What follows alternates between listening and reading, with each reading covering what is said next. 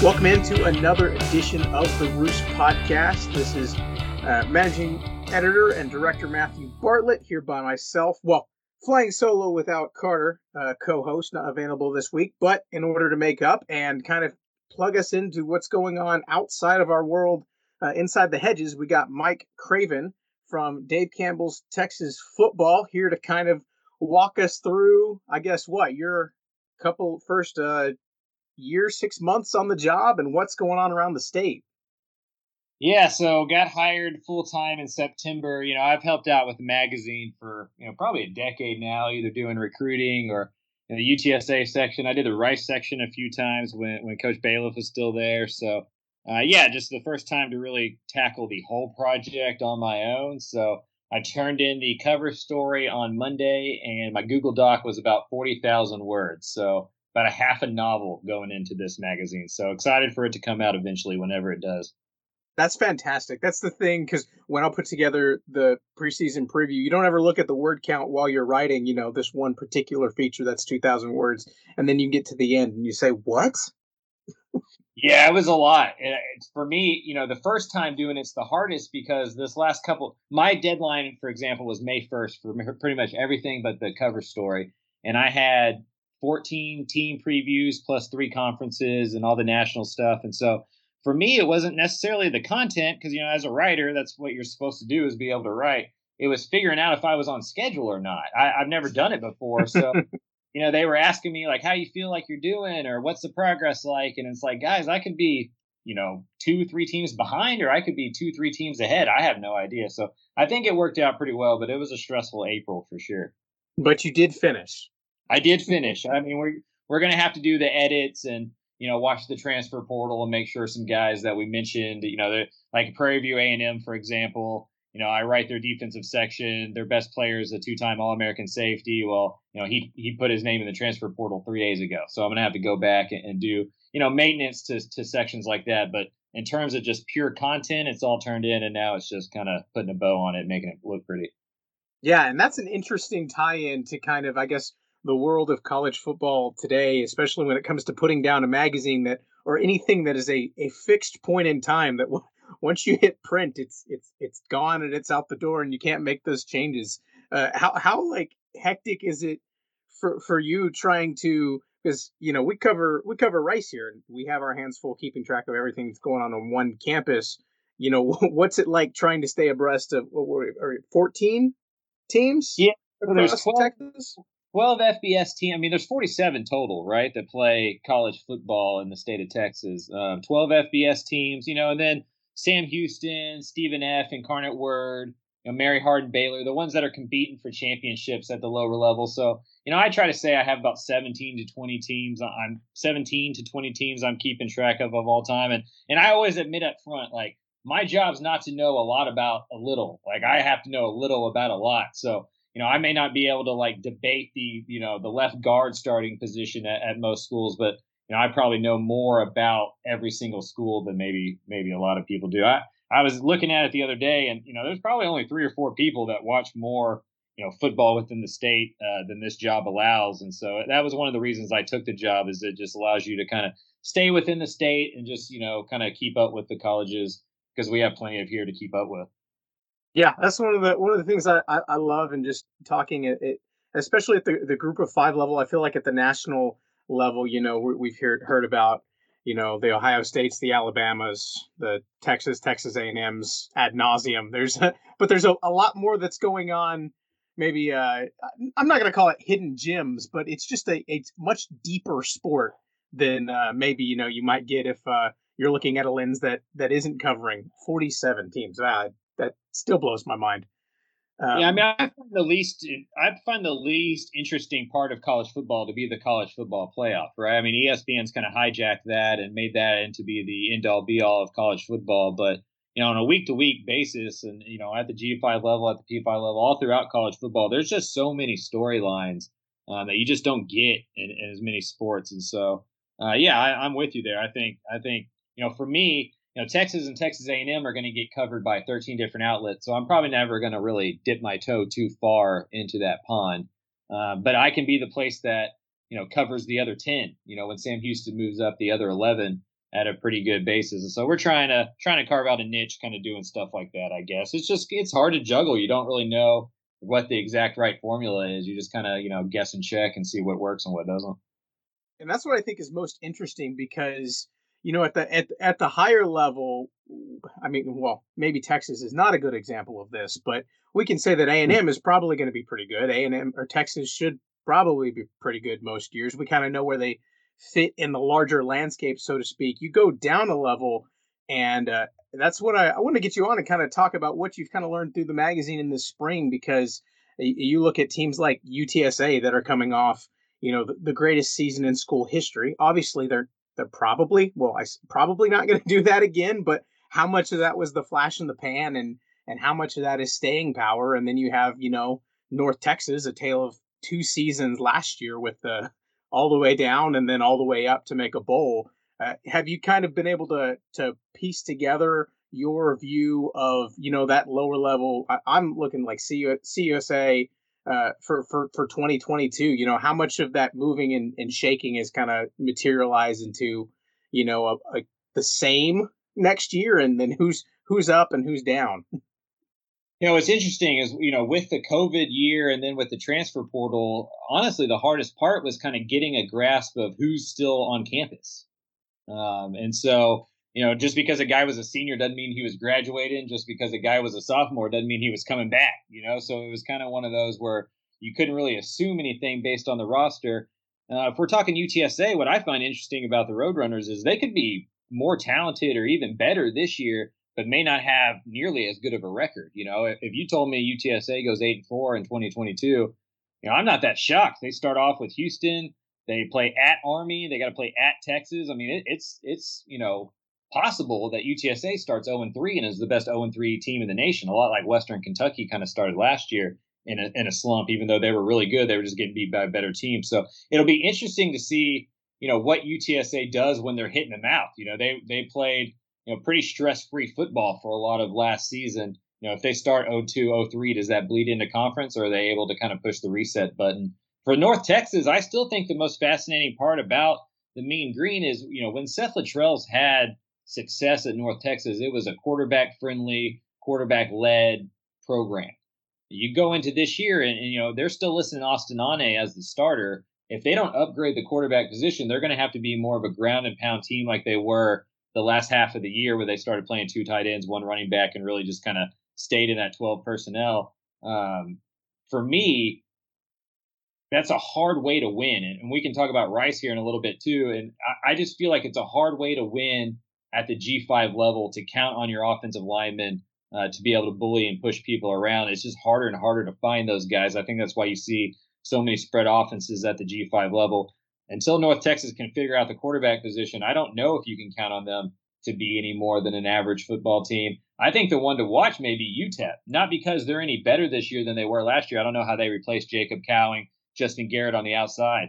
But Conference USA did them a favor, and we could get into conspiracy theories and talk about it because you know they're coming back and everybody else is leaving. But you know they don't get UIV, they don't get Western Kentucky, they got North Texas at home in week zero before North Texas, you know, kind of gets to figure some things out. And so UTEP could be one of those teams that, you know, on paper isn't as talented as a Rice, isn't as talented as a North Texas, but you look up and they have an eight and four season just because the schedule broke way, the right way.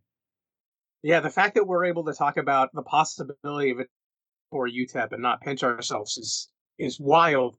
And it's funny because a, a program like UTEP that is kind of a an outpost uh, an outpost and an outpost almost, you know, at, mm-hmm. on the college football level. They're just kind of tucked away there to where, you know, they've been struggling for a while. They bring in Dana Dimel and he doesn't have success uh, immediately. And it goes a couple years and it's still not working. You know, if Dana Dimel is hired and he takes the same job at, you know, another in-state Baylor, Texas Tech, Texas, uh, he doesn't make it to year five, and we never we never see this. But you know, for various reasons. Do what? It said it happened to him in Houston. You know, he right. He he was the Houston head coach for a little while and wasn't given the time to, to build that up. When he got hired at UTEP, or when he was going through the interview process at, at UTEP, who also had a new athletic director at the time, Jim Senter, yeah, he he told him, "Look, I'll take the job, but you can't bother me about wins and losses for four years. You know this you know, 2017, the year before he was hired, they were winless. They were, I mean, the cupboard was as bare as a, a cupboard can be in modern FBS football. That was that was an FCS football team at best. Um, I think it was great that they gave him the time and didn't really worry about the wins and losses. And then, you know, year four, when he kind of asked for, you know, his grade to finally be published, you know, they win seven games and go to a bowl game. And, you know, they've only gone to consecutive bowls, you know, one time in their career or one time in their history. And I think it was like in the 50s or something. So they're trying to do something pretty unprecedented out there. And it's almost that when you're when you're at this level of football, do you kind of have to do something something different. Maybe it's the uh, you know giving the coach the extra length, or you talked about you know the offensive uh, philosophy. Do you have to be unique to some level to find your niche and and make it work? I think you probably do if you're not in a recruiting hotbed. You know, we've seen the armed forces do that, but some of that's because you know those guys just can't get huge, right? Like I had a buddy who played offensive line for Army, and this is 20 years ago, but you know he couldn't get over 260 because he had to get through boot camp. You know, so you couldn't be a 310 pound offensive lineman, you know, and if you're going to have a bunch of 250, 260 pound offensive linemen, you're going to have to run the wing T or, or something that utilizes that. I think that's kind of true at the G5 level. You know, you're you're going to have more wide receivers, more quarterbacks than you probably have talented five star offensive tackles, right? So you got to be more spread, more you know, figure out how to do that, how to uh, put together a roster. Now the transfer portal, I think, helps teams like that sure you're going to lose a guy or two like Jacob Cowing that have these big seasons that transfer to Arizona. Uh, but it also allows you to kind of get some guys that maybe you'd have no chance with during the recruiting cycle. You get them on their second, you know, stop. Uh, Dana Dimel, you know, he kind of game up in the Bill Snyder. You know, he played for Bill Snyder, coached under Bill Snyder, and so I think he was the perfect hire for UTEP because they knew they couldn't do it in a traditional way you're just not going to get a bunch of recruits from Houston, DFW to go out to El Paso and, and start their high school. You're just not going to do it, right? You're going to have to do it through the JUCO level. And I think Dimel was the perfect guy to hire for that because he's watched that at Kansas State be done as good as anybody's ever done it. Yeah, and and it's interesting because, uh, you know, whether it's the JUCO, whether it's the transfer portal, whoever, I guess both coming in through that, eh, the the way that you've seen programs like SMU uh, and Houston, I think, are two examples of that that bounce back player. Um, you know, left, went off to school at you know whoever USC or whatever, come back and and come home, quote unquote. I know that's how I, you know, SMU has marketed it past several years and been able to find tremendous success. But when you when you don't have that, uh, you kind of have to get creative. Um, so it's been interesting to, to watch on that level because I, I think you know Rice has certainly had a, a, good amount of success in the portal, and and that's one thing I would ask you from having a, a maybe a wider lens. Uh, from my perspective, when I see how you know there's a lot of hand wringing um, among the smaller school fans that the transfer portal is you know taking all their best players and it's and it's a negative. I kind of have gone through and looked and stacked up. I'm like, okay, who left Rice? who came to Rice? Is this a net win or a net loss? Uh, and every time I go and sit down to do it, it seems overwhelmingly positive in benefiting, uh, you know, programs at, at, at Rice's level uh, because there's so many, you know, Power Five program players that transfer. Most of them don't end up at Power Five schools. They they they go down a level, so to speak. And and so Rice is kind of cleaned up. Do you kind of view that as is something that you've kind of seen too? That maybe the the smaller school benefits a little bit more, or have you seen differently? Yeah, I mean, I think it kind of goes both ways, you know. Um, and I, I think it's easy as a fan to like just point to the wide receiver you lose, or the quarterback, or the defensive back you lose that kind of quote unquote moves up, right? But I do, th- I'm with you. I think for every one of those kind of stars that get poached, there's three or four guys that maybe didn't work out at their previous stop for whatever reason. I mean, there's tons of variables. There's depth charts, there's coaching changes, there's homesickness. There's just being an 18 year old kid who does a bonehead thing, right? There's plenty of reasons why it wouldn't work out at your first stop. I think a place like Rice or any G5 program probably has more opportunity to go and get better in the transfer portal than they risk losing talent in the transfer portal. I think there's usually adequate replacements within that portal uh, for Rice. I mean, occasionally you're going to have a Jake Bailey leave that really hurts, and it's like, how do you do? How do you replace that? you know, but you go to practice, you watch Sam Crawford, and you're like, oh, that's how, right? And so uh, I think there's plenty of opportunities to why it hurts because you you start you know those players, you know the players leaving, you rooted for the players leaving, so it feels like it's worse than getting a couple guys back. But I think you're right. If you kind of take a step back, uh, the G5 level is probably benefiting as much as anybody from from the transfer. It's the top top teams like Alabama, and then you know, yeah, the, your middle of your pack, lower teams that are kind of getting some guys that you know maybe got lost in the shuffle out of Texas or an A and M or TCU.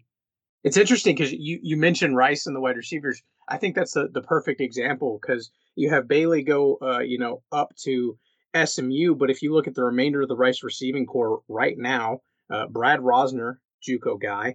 Uh, you have mentioned Sam Crosner, uh, Sam Crawford uh, coming down from Tulsa. You have Isaiah Esdale, West Virginia transfer uh, that is coming in, and then uh, last year you had Trey Patterson who transferred in from New Mexico. So, I mean, it's it's not one for one, but but you're losing one guy and replacing him with four transfers, and it doesn't work like that at every position, but I feel like there's probably more examples that you could point to across other schools that are seeing similar things happen. Hundred percent. I mean, absolutely. I think SMU, for example, feels like they did a pretty good job in the transfer portal. Like they lost Ulysses Bentley at running back to Ole Miss, but they got Camar Wheaton from Alabama, and they probably feel like that's a net gain. Um, I think what's been interesting is, you know, from going around everywhere, one of the things that I've noticed is spring football is changing. And I wouldn't be surprised if spring football goes the way of NFL kind of offseason football where it becomes more of OTAs, right? Because what these coaches are dealing with is you're losing your 25 seniors that you normally lose, quote unquote, in theory. But then you're losing another 10, 15 guys to the transfer portal. All of a sudden, it's spring football, and you got 45 scholarship players out there. And it's just impossible to really run a spring football. It becomes more of a who do we have, who do we need type of period. It's an evaluation period as much as it is a developmental period. Um, and so right now, I think if you're, you know, let's just use Rice for an example you're using spring football, sure, to develop your guys and work on your offense and work on your defense. But as much, if not more, you're looking at spots and you're going, okay, uh, I know this won't be true for Rice, but like, hey, left tackle's not what we thought we were gonna we needed. Let's go look in the transfer portal and see what that is. Linebacker doesn't have the depth that we thought it would because so and so transferred or so and so got hurt or so and so just hasn't matured and developed the way that we thought. Let's go fill in those spots. So um, yeah, I mean, I do think there are some problems with the transfer portal. There needs to be some periods and some like, you know, some kind of like, you know, guidance to how this is all working. But I think schools and the players are both benefits of, of this if done correctly. Yeah, and, and it's interesting because the just coming out this week was the news that the NCAA is is I don't know how they were officially wording it, but uh, considering go, doing away with the 25 scholarship limit. Of course, I think it was last year they said, okay, well, it's 25, but it's really 25 plus you can replace seven players that transfer out. Um, and just about everybody has more than seven, so it became a 32 player limit. And now they're thinking about going away with it entirely. Um, you know, you mentioned, you know, having some some when done right. Oh, have you kind of had time to process? I know that kind of is just coming out with that news of, of what a world where there is you know, no limits. You want to go reload your roster with 40 transfers? Theoretically, you could. I mean, from my understanding, it, it's going to be kind of a two year deal, and they'll see where to go with it after that. But I think it's almost necessary because you're going to have so many COVID year kids off your books here, plus the transfers, plus your normal kind of attrition from graduation or guys getting hurt or you know dropping out of school or whatever you know, like I just said, you could wind up looking at spring football where you got 35, 40 scholarship players on your team. And if you're limited to only, you know, the 25 plus seven, you know, you may have to walk into fall with 70, 75 scholarship players on your roster. Like that's just not how it should be. And that's open spots that dudes in the transfer portal could fill, right? If you got 10 extra scholarships, but those are dead scholarships that you can't use until next cycle, well, that's 10 guys in the portal that can't find a new place to go. And so I think it's a thing that you know I rarely agree with the NCAA and the leadership and, and stuff, but I do think this is one of those necessary evils over the next two years to kind of ride that wave of not only the transfer portal but that backlog of, of players that took that extra COVID year that are going to get washed off the books over the next couple seasons. Yeah, I've stopped. I've kind of stopped, uh, almost given up trying to figure out what year people are in in all of this mess. I was I was trying through having a conversation on the podcast uh, a couple weeks ago, uh, Dion Novil at, at North Texas, and uh, trying to remember like he's been there forever. Is is he is he out of eligibility? Is he going to stop terrorizing Rice? And I'll go pull up his uh, his page on uh, the North Texas uh, roster, and I'm like, well, he's a he's a fifth year like senior. I'm like, does wait, is that regular senior? Is that redshirt senior? Does yep. is he gone? He's gone. So good yeah, news for Rice. a term that will be in the magazine that I don't think ever has been in the magazine before is a fifth year starter. You know, because like you couldn't have done that previously. But like North Texas has an offensive lineman that has 48 starts under under his belt going into the season. I mean, he could he could theoretically get to 60 62 starts if they made the championship game in a bowl game, right? So uh, yeah. just yeah, it, it's insane looking around. I had coaches asking me, right? Like I would be at one school and they'd be asking me who was returning at another school because they didn't know either. You know, so I, I think everybody's kind of rolling blind a little bit right now. Yeah, it's interesting. We had Javon Wolford, right tackle at Rice last year, uh, had played seven years of, of D1 football, um, which is just bizarre. Yes, he's gone now. I asked him if he was going to go for an eighth. He, they said they don't allow that. Yeah, that would be uh, that'd be nice on scholarship though for seven years, man. You could really you could get a lot of education done in that amount of time. Yeah, I think he's done with two and a half degrees. I think he's about to finish up a third. So more power to him. Uh, yeah, but, man, that's take advantage of the system, right? And and we we mentioned uh, you know transfers. I think every fan base is kind of more familiar with the guys that they lose and some of the individual ones they bring in. Um, who are some guys that you know as you've been putting through maybe uh, you know at the Rice, Texas State, Houston, you know that that G five uh, level that have you know you think have the potential to make the biggest impact um, those new faces out of the portal that'll that'll be on the field this fall. Yeah, I mean, I think one of the most important ones is probably Layne Hatcher at Texas State, quarterback transferred in from Arkansas State. You know, Spav is in a really important time there uh, with the Bobcats. I, I, do think he's on maybe his last year or second to last year of his contract, if if I remember that correctly. You know, they haven't reached a bowl game, you know, ever in their history since they moved up. Um, they haven't, you know, had a winning season, I think, in six or seven years since Franchione was on campus. So it's been a while.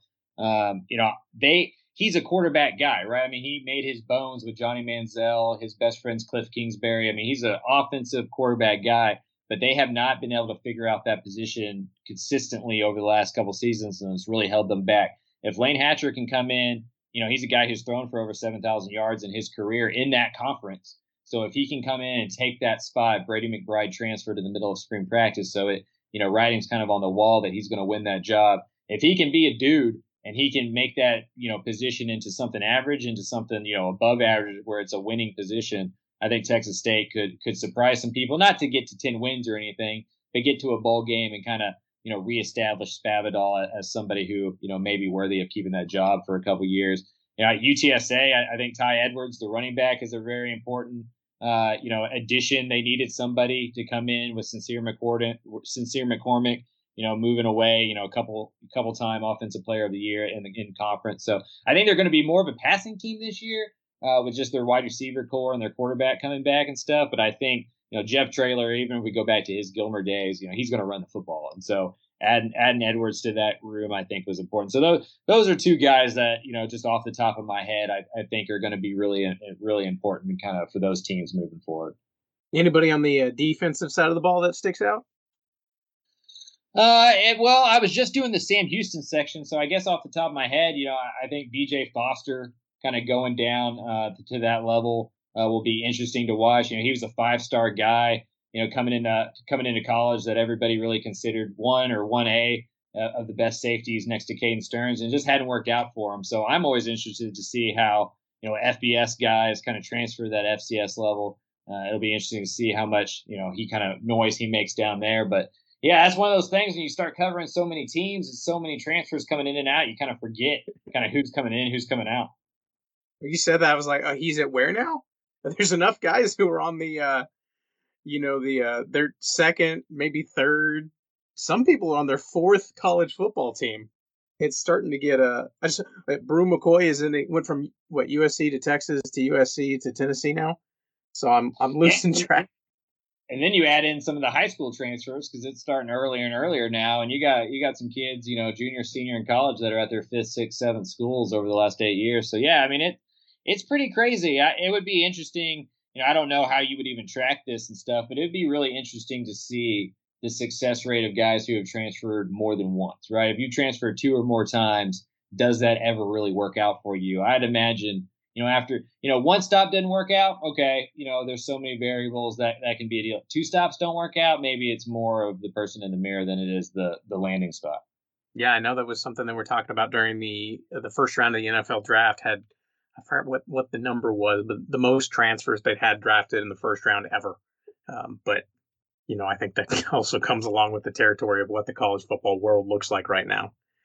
Um, so it'll be interesting. So on the we've talked shuffling players, we haven't talked shuffling conferences, and I know, you know, realignment is just kind of the I don't know the casual college football fans punching bag during the off season. This is what you talk about, but it'll be interesting, you know, after you have had the chance to sit and talk down, uh, you know, with some of these coaches, some of these players uh, around, you know, Texas. You know, it's the the conferences. Uh, you know, even the the the big dogs. You have Texas moving, and all the way down to Sam Houston moving conferences. Every level, it's it's shifting and changing. What have kind of the the rumblings that you've heard uh, about from from specific folks? Is it kind of getting to the point where you know people like it, people don't like it, they're kind of uneasy? What's the general feel uh, that you've gotten from folks on you know what the college football landscape looks like from a from a conference level?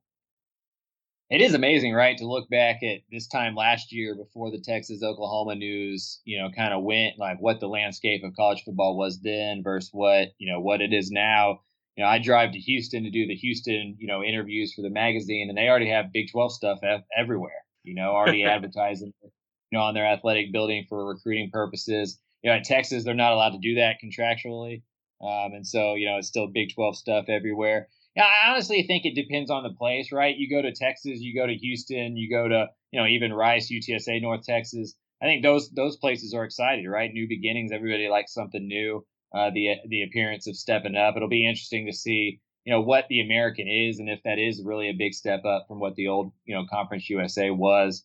Um, you know, but then you go to UTEP, you go to SMU, and maybe it's not viewed the same, right? Like UTEP, I could argue was the biggest losers there in the midst of their biggest season. They finally reached bowl eligibility. You know, their best year since I think 2007 or something like that you know, right in the middle of that, they get they realize they get left out of the realignment stuff, and they're kind of in no man's land, right? They're going to be playing with like New Mexico State, Sam Houston. Is, is Conference USA is going to look really, really weird over the next couple years, you know. And then SMU, you know, I think I can make the argument and win it pretty easily that Sonny Dykes only left SMU because they didn't get into the Big 12, right? If SMU is a Big 12 conference team right now, Sonny Dykes is still their head coach, and so you know they lost their head coach, their biggest rival uh, because of conference realignment. And so, yeah, I think it's a it's a big deal. It's a seismic shift, and, and depending on if you you know consider yourself a winner or a loser in that musical chairs, the the tenor of the conversation changes dramatically.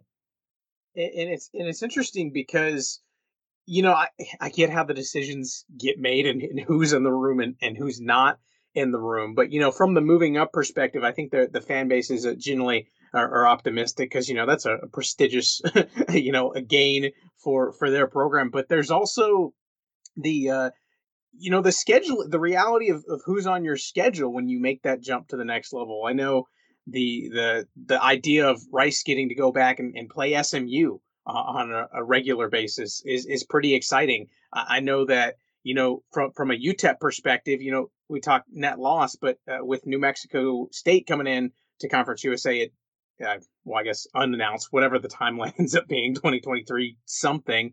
Uh, there's some interest there. So uh, there's some scheduling perks that kind of make it interesting. Uh, and then also it kind of makes it difficult because I, I am trying to figure out, you know, we talk about, you know, these conferences. There was a, the wave that happened in, you know, 2011, 12, 13 that kind of shook things up and then things settled out. And then I kind of started processing you know, seeing Missouri in an SEC championship game and have kind of like been able to put that together. Uh, when you are kind of putting through and trying to pick, you know, I guess this will matter more maybe next year, who's going to be contending for these conference champion spots. Have you thought about, you know, like, uh, you know, BYU in the Big 12 championship game and how you kind of piece together the the new power structures that be? Yeah, I mean, I think that's going to be the more fascinating thing in the Big 12 is who kind of emerges as, you know, the big dog on the recruiting trail. Like for so long, it was even if Texas isn't good on the field, they're going to get theirs in recruiting. And, you know, places like Baylor, Texas Tech, uh, they succeeded that. They knew that was going to be true, right? You're not going to win many head-on-head battles with those programs. Well, without Texas and Oklahoma there, that playing field is pretty even. So is is the big recruiting? Is it going to be Baylor? Is it going to be Joey McGuire at Texas Tech? Is it going to be BYU? Is it going to be Cincinnati with Ohio being you know a base that you know, is underrated in terms of producing high school talent? So uh, is it going to be Houston? You know, with with being in you know maybe the best you know pound for pound city to produce talent uh, NFL wise or whatever. So I, I do think that's going to be interesting. Not necessarily like who becomes like the favorites in the first couple seasons because I think that kind of depends on who's on the roster and who's not right then. But for me, the more interesting part is who is going to emerge on the recruiting trail in that pecking order. What's that new perception perception pecking order going to be? Because that's all recruiting really is, right? It's just a, a perceived pecking order of things, and it'll be to me fascinating to see kind of who emerges in the Big 12 as kind of like the top dog recruiter in that conference um, compared to everybody else because there is going to be a power vacuum. There's there's no doubt about that. But there's only so many. Well, I mean, we just talked about how there aren't going to be scholarship limits for a couple years. I was going to say there's only many, so many scholarships to go around. So you know, Maybe Texas not. can find so many guys, but you know that's not that's not really true anymore. What'll be fa- you know to bring that back up, thinking about it, just talking about it out loud you know, I wonder if a team like Texas, do you, do you use those on like high school guys and you just load up on, on high school guys or do you use them on transfers? Like, how do you go about using those extra scholarships? That'll be something to watch as well. Yeah, it's interesting because, and, and I've talked with, with some coaches about this. It, it gets interesting because, you know, back in the day, you recruited a kid in high school and you locked him up and he was going to be there for four, maybe five years. And so you could kind of count in that developmental piece if you're recruiting at a kid a kid out of high school, you, you hope he's going to be on your roster for four years, or that he's an impactful enough player that you know you want him to stay and he wants to stay there. But I, I, I am it's going to be interesting to look at and see what you know what what percentage of you know players on any roster, uh, you know, were recruited there out of high school and stayed there for four years. Uh, I would imagine that number was probably pretty high, you know, four or five years ago. And uh, you know, I'm just running through the Rice roster right now. Uh, the the four year stuck it out the whole time players. Uh, it's gonna be thin because at that point you're all on, you know, one, two, maybe three year stints, and then maybe you end up somewhere else. Yeah, it'll be a, to me it'll be fascinating to see if there's any correlation there with winning. Right? If if we are able to like take, you know, the 12 FBS teams in Texas and see if there's any you know, kind of correlating data that shows, okay, the more that they in-house developed guys and kept the guys from the recruiting class on campus, the better their results are. Or if it's just random and it doesn't really matter and everybody can find kind of different ways to go about it because like you said, I think for so long there was a recipe on how to do this. You load up on high school guys, you develop them. Hopefully by year three on campus, they're playing, and you move on from there. And that that's how you were able to do it. Well, that reality is gone now. Um, it's going to be a lot more like basketball, probably, where you almost have to reset your roster every single year. Uh, will somebody like Lane Kiffin and Ole Miss, who's just really kind of tackling this transfer portal on, will that be the long term uh, route to success, or you know, is there still something to be said about the old school way of going through the high school ranks? I have no idea, and I don't think anybody does, and it'll just be uh, you know up to the passage of time to kind of figure out you know what the best way is, or if there is even is a best way. Yeah, and I think it might just end up being, you know, everybody's going to try their own way. But it's it's interesting. You mentioned up the top Western Kentucky in the season that they had. Well, they they built that roster off of transfers. It was, you know, transfer you. They took Houston Baptist and they moved everybody in the coaching staff essentially east to yeah. Bowling Green and had a, a historic season from what they were all accomplished, at least on a statistical standpoint, you know, ended up getting the conference championship game. That was huge. But they're turning over their entire roster, and now they're going to go try and you know roll the dice again. And I happen to bring in you know the FBS current leader in, in passing, Jarret Doege uh, from West Virginia, to kind of rekindle the ba- the Bailey Zappe thunder. So who's who knows if it's going to work? But it's interesting if you look at that versus you know I think probably at this time, probably most teams around the country that have predominantly based their rosters on high school kids um, with supplemental uh, transfer additions. So yeah, I, I don't know what's going to work, but it's it's going to be fun to see it play out. Yeah, and, for uh, sure, for sure. And I, I think like we talked about earlier, teams like Houston, SMU, places that are kind of you know USC, even UCLA, places that are you know they produce talent. I think there's an advantage there because as you get older, returning home feels a little bit better and better. When you're a junior in high school and you're committing to a college, it's like, man, I'll go up here and I'll make my own life and I'll get out of this town and it's going to be great. After a couple years passes, it's like, man, I don't know. I, you know, I, I, I don't mind going back home. I, you know, it'll be, it'll be uh, interesting to me to see if SMU, Houston programs like that kind of benefit in this, you know, Miami if bigger cities kind of start benefiting a little bit more in the NIL world and in the transfer world, where for so long you look at the power structure of college football and it's in towns that you know not really much else is going on other than college football. Is that an advantage in in the world of NIL? Is it a disadvantage in the world of NIL? Would you rather be in an Austin that has Dell Computers and Oracle, or in Miami that has a bunch of businesses, or Caleb Williams going to USC for like four million dollars or whatever it is? Uh, it's just a it's a wild ass time in college football, and I, I, don't think I think anybody who tries to talk about it with any type of certainty is lying, right? Like we just have no clue, and we're just going to have to watch it unfold and see what happens. But yeah, can we at least agree that college football is not dying? no, no change is gonna because I think the, the the narrative maybe some the from the national uh, you know concerned people are you know this is the change that's going to break college football and the downfall of everything as we know it it's going to be different, but but it's going to be fine. Can we can we at least agree on that? I kind of look at it like religion, and I don't want to make anybody upset or anything, but like you know, everybody, everybody thinks that they're living in the end times. You know that like all the things that were written, you know, are like talking about right now, you know, and this is what it, you know, it's like it never ends up being that, you know, it's like it's going to happen on May 4th, too, you know, and then like it passes and it's like, oh no, it's going to be some other year or whatever. I, I feel like that when it comes to, you know, sports in general, where every couple of years there's you know steroids was going to ruin baseball kneeling in the anthem was going to ruin the nfl transfer portal nil is going to ruin college football then you look at the ratings and they're all higher than ever right? So uh, three point shot was going to ruin basketball. Well the nba is just crushing it in, in ratings right now in the playoffs. So you know i, I just i think uh, we we're just an overreaction society. I mean i'm as guilty of that as anybody and uh, one of them is that it's always going to be doomsday and the sky is falling, when in reality, it's usually just another bump along the road. Well, m- maybe not, maybe not overreaction, but I, I am curious. Kind of, I think there's a, a point in the off-season calendar where we kind of reset and we start, you know, looking towards next year and what it's going to look like, at least in the college football world. It's going to be right when that magazine comes out that we start trying to figure out who's on what roster and whatnot. But uh, do you have kind of as you kind of put things together, um, uh, you know, maybe kind of I don't know if it's a, a storyline or or, an, or, something interesting, a couple tidbits that you've kind of taken that these are kind of things that you have circled that I really want to see this. Uh, I want to know if this is going to happen or if they can find success here or if this player fits in. Have you kind of identified a, a couple storylines that you think are particularly interesting? Uh, you know, from from from Texas football uh, going into you know 2022 at the college level? Yeah, I think mine kind of center on coaches, and, and maybe that kind of just kind of shows kind of what my job is and, and, what I have to pay attention to. But you know, is Joey McGuire, you know, ready? Is is Texas Tech going to become you know kind of a big deal out there, kind of a you know Mike Leach type run? Is he is he capable of recruiting out there? Because I mean, right now I think he has like the second or third ranked recruiting class in the nation, and I know that won't hold.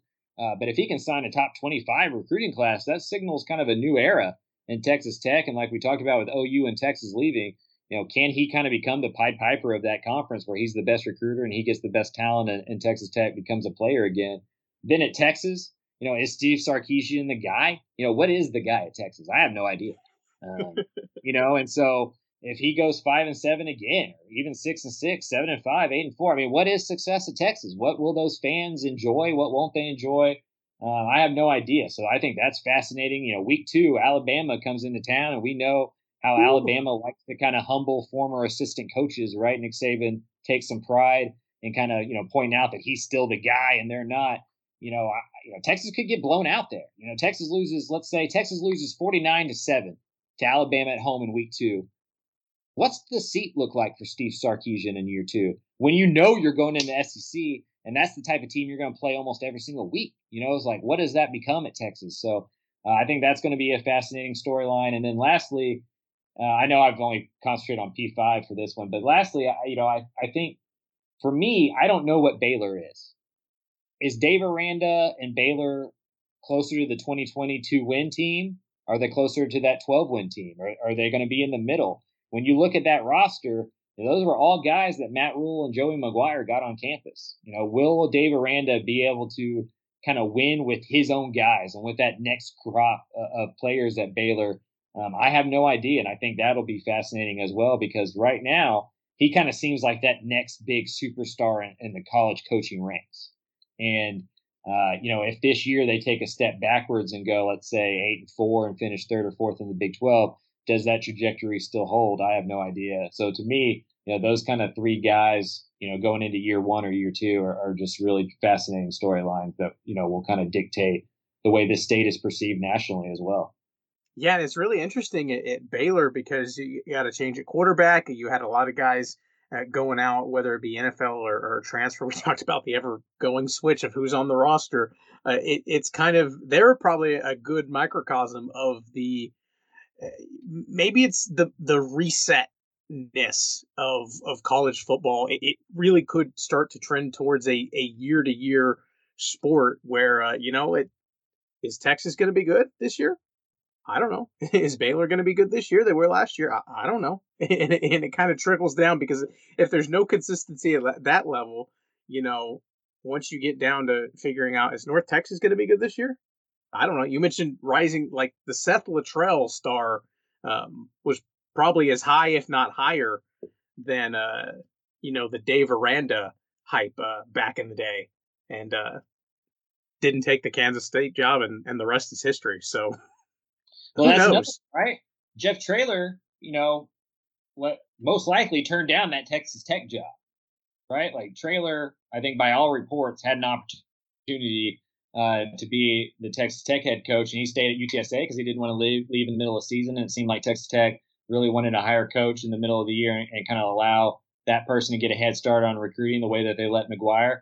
You know, will that backfire? Right? Should you know? Will will Traylor kind of be a Littrell type story where it's a cautionary tale where you have to strike where the iron's hot? I have no idea.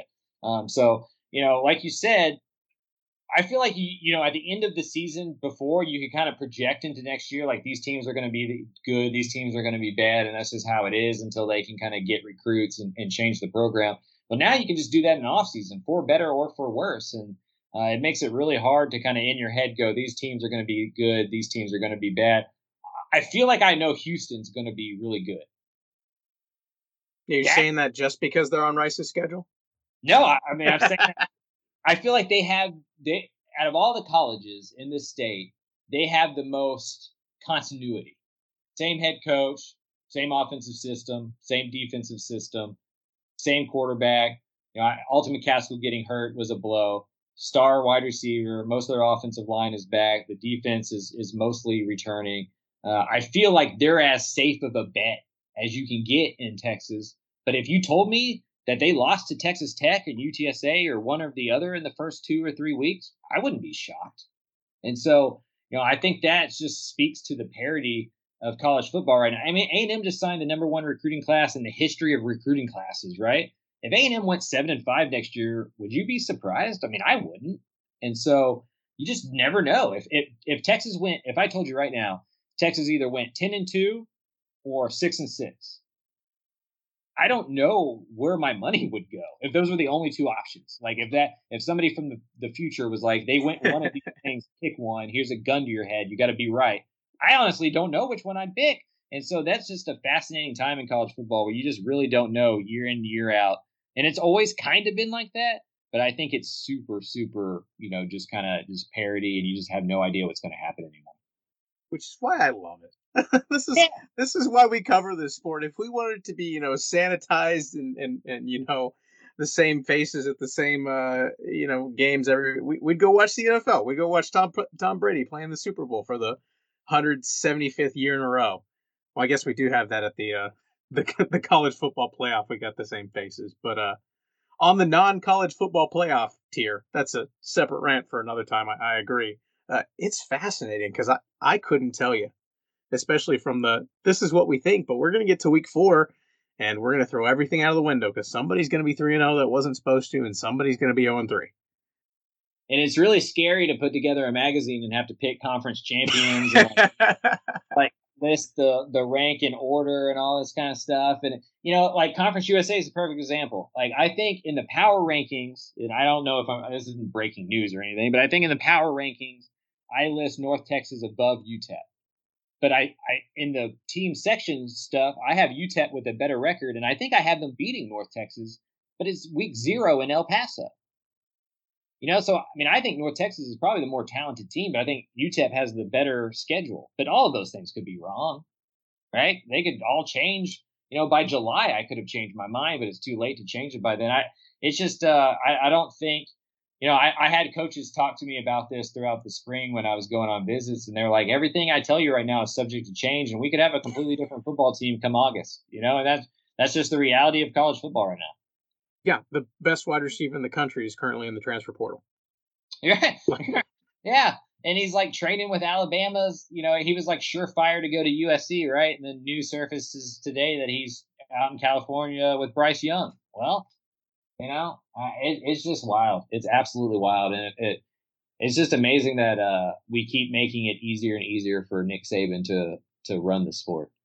Yeah, that's the, that's the thing that, that Saban is like. Are you going to change his rules? Okay, I'll adjust. I'll do. I'll play with whatever rules you want, and I'll win. He tried to warn everybody. Like, Are, sure? Are y'all sure this is what you want college football to look like? Because like now, I now I can just recruit from y'all. Like I don't even have to go recruit high school anymore. I can just recruit you guys. You know, I can I can sit around and wait to see who pops up. I mean, he's still in starting cornerbacks from LSU. It's not like he's dropping down to G5 levels and taking UTSA's best player. He's taking LSU's best player, right? He's taking Pitt's best player. Um, it that's another storyline is, you know, like a guy like Jake Spavital at Texas Tech or at Texas State, you know, he's been getting crushed over the last couple years because he's not really recruiting high school guys. Well, one of the reasons he's not doing it is because he doesn't want one to like blow up. You know, he spends all this time finding a gym, out recruiting guys, finding this guy that falls through the cracks. He gets him on campus. Freshman year, that guy rushes for a thousand yards. Well, he's not going to be on campus next year. So what was the point? And so uh, I, I, think you're starting to see just a complete shift in, in philosophy around college, and, and, the one that works, or you know, finding the recipe that works for your specific institution. I don't know if it's ever been harder right now. I am not at all jealous of the life of college football coaches at this moment in time in the world.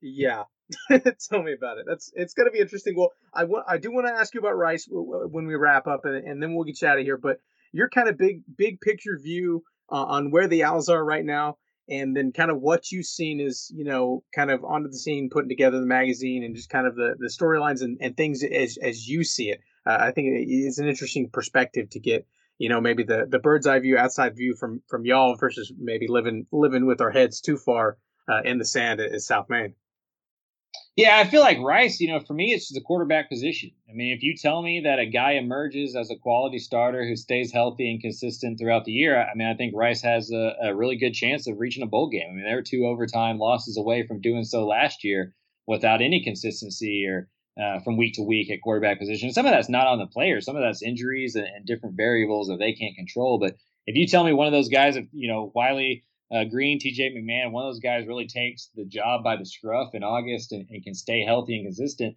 like we talked about with the wide receiver position earlier, I think offensively at least Rice is much better than they were last year. Just too deep talent wise, I think they have better depth. Ari Broussard at running back could be you know, one of the better running backs in Conference USA. The offensive line's pretty uh, experienced and, and, deep. And so I think offensively, Rice can do some things if they can, you know, not turn the ball over and stay healthy at quarterback. For me, it's defensively. Like, what is Rice defensively? If you tell me that they're one of the top half, you know, units in, in conference, I, I, think Rice is looking at a six, seven win season. If they're, you know, struggling to stop the run and, and really can't get any pressure, and that's allowing you know teams to to gain a lot of yards, score some points. You know, it's going to be a tough year because I don't. No matter if Rice is more talented offensively, they're never going to be the type of team that scores 40, 50 points a game. So that defense is going to have to be good, even if the mm-hmm. offense is better. How much better it is, you know, I don't know. I think on paper it looks pretty good. I mean, I, I like the secondary. I like the defensive line. For me, the biggest question mark is that linebacker. If they can figure out the second level, you know, I think this unit has can be pretty good. And I think the good news for Rice is Conference USA is a crapshoot. Like the difference between the third best team in Conference USA and the third worst team in Conference USA is basically nothing.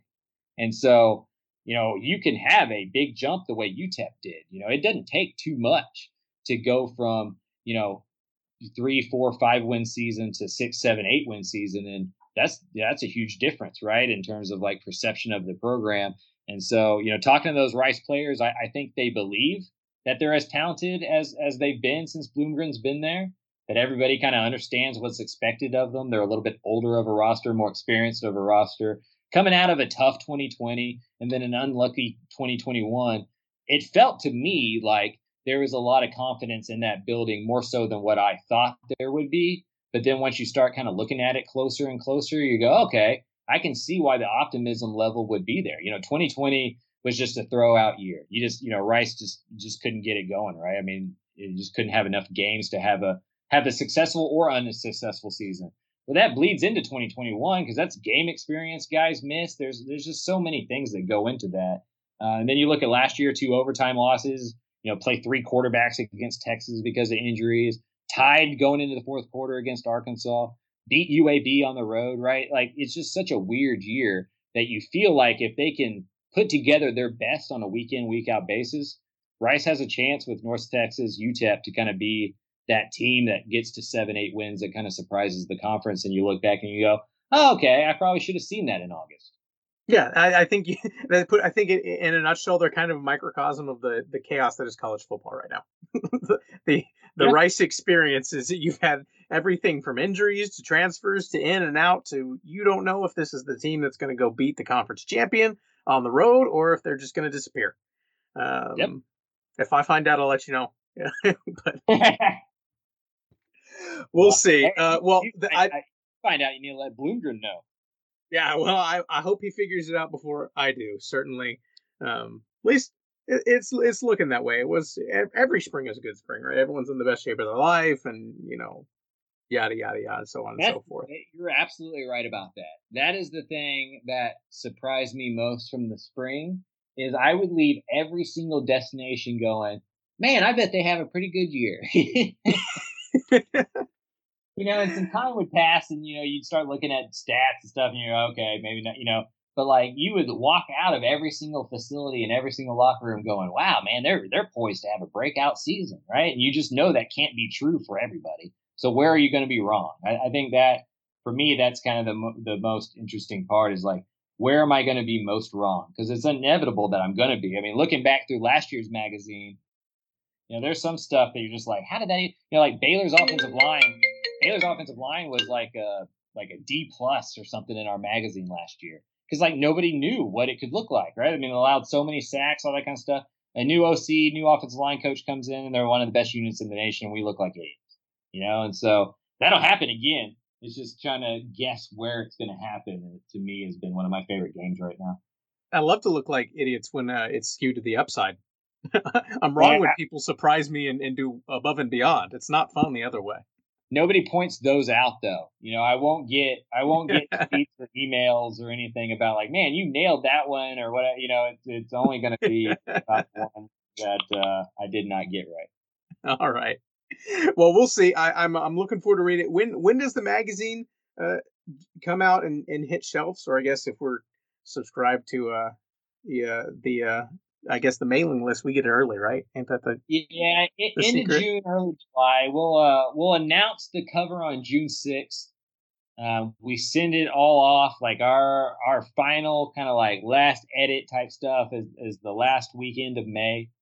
Um, and so yeah, end of June, early July. Some of that kind of depends on just putting it together and you know off off site stuff or whatever. So I don't know if there's like a clear cut actual day yet. Uh, but yeah, end of June, early July is usually when when that gets going, and yeah, the cover release is uh, that first Monday of June. I'm excited for it, man. Uh, every year, Dave Campbell's is officially starting the the next season. So we have, I guess, we have four months now to uh, to talk about what's going to happen. But that's uh, in a month or so. I guess is just going to uh, add fuel to the fire when everybody's zero and zero and going to have the uh, best uh, best year in program history again, I guess UTSA actually did that, so maybe somebody follows through, but we'll see.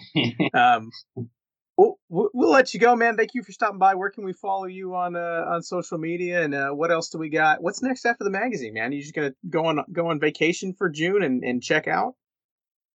No, I you know I still got to stick around and like I said, do the edits and you know monitor the transfer portal and, and change change all that kind of stuff. Um, so I won't get a vacation of that first week of June. When we announce the cover shoot or the cover, you know, like once we show the cover of that first week of June, I can, you know, finally get a break. So, you know, we're trying to get that cover uh, done. We still got to take the photos for that. I'm not allowed to like talk about what it is, but still got to do that. Um, you know, I'm going to do some like some of the stuff that didn't get in the magazine. You know, you go around and you talk to a coach and a couple players from each program, and then you write the magazine and you're like, oh, well, I, I like this, but I just couldn't get it in. So it'll be going back through some of that stuff and coming up with some story ideas of you know stuff that just like I couldn't fit into the magazine or you know maybe some more like big picture stuff that I could get you know a couple quotes from different coaches along the way.